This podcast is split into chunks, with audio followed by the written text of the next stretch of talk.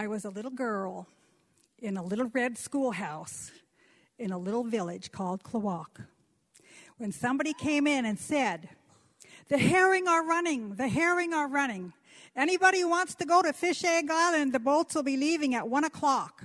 Everybody got excited and wanted to go, and when I went home for lunch, I asked my grandma, "Can I go?" She says, "All right, change your clothes, wear boots, and mind the ladies." Over at Fish Egg Island, they dropped the branches in the water, and when they lifted out, they were just loaded with roe. They were dipped in boiling water on the beach, and when they lifted them out, they were white like popcorn, and we ate them like popcorn with seal oil and hooligan oil. Fish Egg Island was a magical place for a little kid. So was Klawock, and so was my grandma's house. She had rescued me from hunger in Petersburg a few months before. My mother had been widowed 2 times by then, and we were all there with her third husband, who had lost his job in January. And by February, my 3 half-siblings and I were hungry. Mother had decided to divorce him, but she couldn't raise us alone, so my siblings' family came and took them to live with them and Craig. And that left me, and it looked like I might have to go back to the Minfield home in Juneau.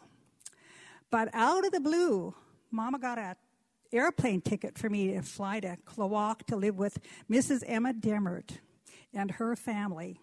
So there I was, sitting in the living room of Mrs. Demmert while she processed the mail. She was the town postmistress, and she ran the post office out of her home.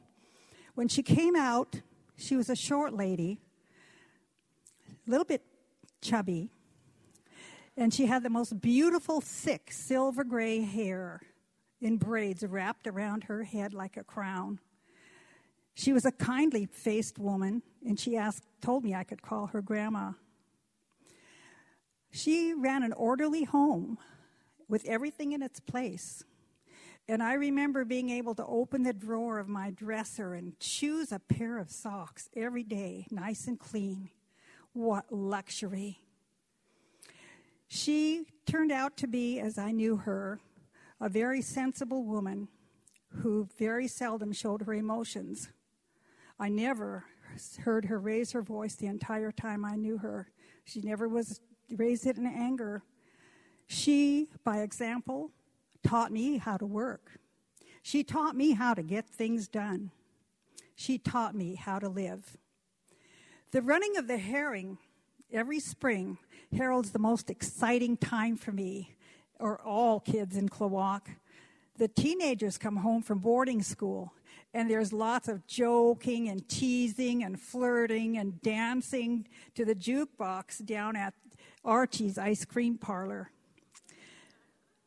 But that doesn't last long, because when the canneries begin operating in June, everybody who isn't already fishing goes to work in the canneries. And not only that, but summer is the time for everybody in Klawock to put up everything that Mother Nature provides. The fish are canned, the fish are smoked, the fish are dried, the seaweed is hauled up to be dried, the gardens are planted, the berries are harvested as soon as they're ripe, jams and jellies are made. By the middle of August, the salmon are running so thick in the Klawock River that everybody says you could walk across the river on their backs. By then, the canneries are running 24 hours a day. I remember hearing down at the generators down at Grandpa Charlie's cannery, and also the machinery going ka-chunk, ka-chunk, ka-chunk, ka-chunk all night long. By mid-August, everybody is getting tired, but there's money to be made, and everybody is pushing through. Come September, the cannery shut down, and the teenagers all go back to boarding school. The town settles quietly down for the winter. My birthday was in December. Somehow I heard that Grandma had a sled for me. A sled? I never had a sled in my life. I never had toys so grand. A sled, I could even ride on a sled. But it never snowed in Klawock before the middle of January, and this was only early December. So the night before my birthday, I said a prayer to my Heavenly Father. Don't ask me how I ever knew of my Heavenly Father, but I knew of him, and I knew he was always there. He didn't always answer my prayers, but that night before my birthday, I prayed my little heart and soul out that God would send me snow on my birthday. The next morning, the whole town was blanketed with snow. Everybody was surprised, and Grandma let me spend the whole day sledding down Totem Park Hill with my friends, and that night, I fell into bed thanking my Heavenly Father for his gift to me. I spent 2 happy years in Klawock, but my grandma had a heart condition, and on May 13th, 1951, she died. Again, I didn't know what was to become of me, but by then my mother was married again. She was living in Juneau with her new husband, my sister, and a new baby. She sent me a ticket, and we all settled down in Douglas, and I started high school. But before long, everything was returning to what was before I went to my grandma's. The turmoil, the messy house, the alcohol. We weren't hungry, but I was miserable. I didn't know before when I lived with Mama before that things could be better. But after Klawock, I knew that I wanted something more.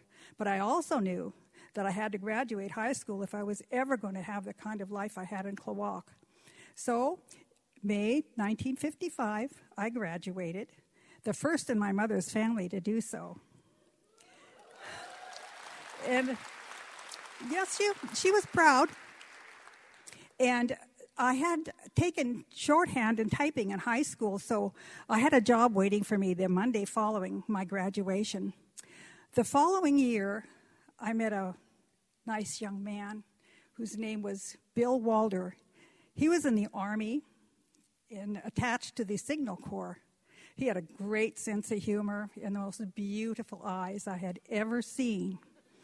About 3 weeks later, he asked me out, and when we were in the movie, he reached over and he took my hand in his. And I will never forget. I had been dating before, but I had never felt what I felt when he took my hand in his, as if I had been out in a rough sea all my life and had come into a harbor where it was calm and I was safe. I pulled my hand away because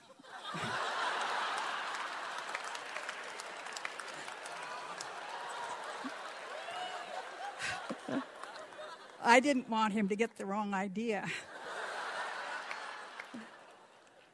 So we were married, and now there are 3 more generations raised and born and raised in Alaska, and I believe it all began when that wonderful little old lady sent that ticket.